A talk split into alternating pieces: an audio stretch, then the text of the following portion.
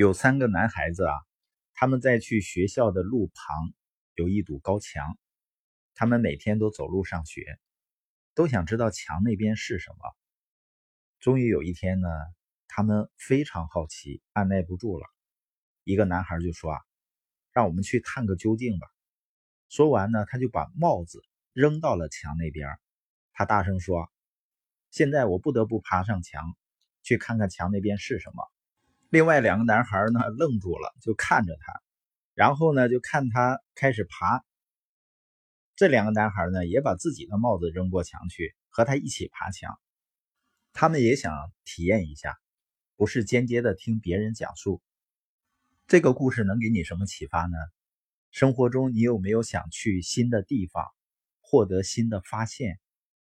你有没有强迫自己去做一些事情？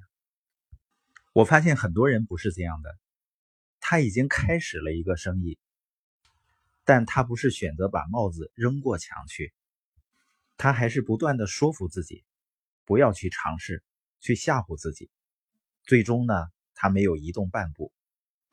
就像这个疫情期间，我呢把自己的水蛇腰吃成了水桶腰，我一称呢，脂肪率和脂肪都超标了。实际上好不好看呢？对我来说不是最重要的。我知道呢，这会影响到我的健康，所以呢，我开始科学的塑形减脂。你认为我一开始就会信心百倍的相信一定能减脂成功吗？虽然我很相信这套塑形方案的科学性，但毕竟还需要管住嘴，还需要加强运动。当然呢，这个管住嘴好处是，并不需要饿着。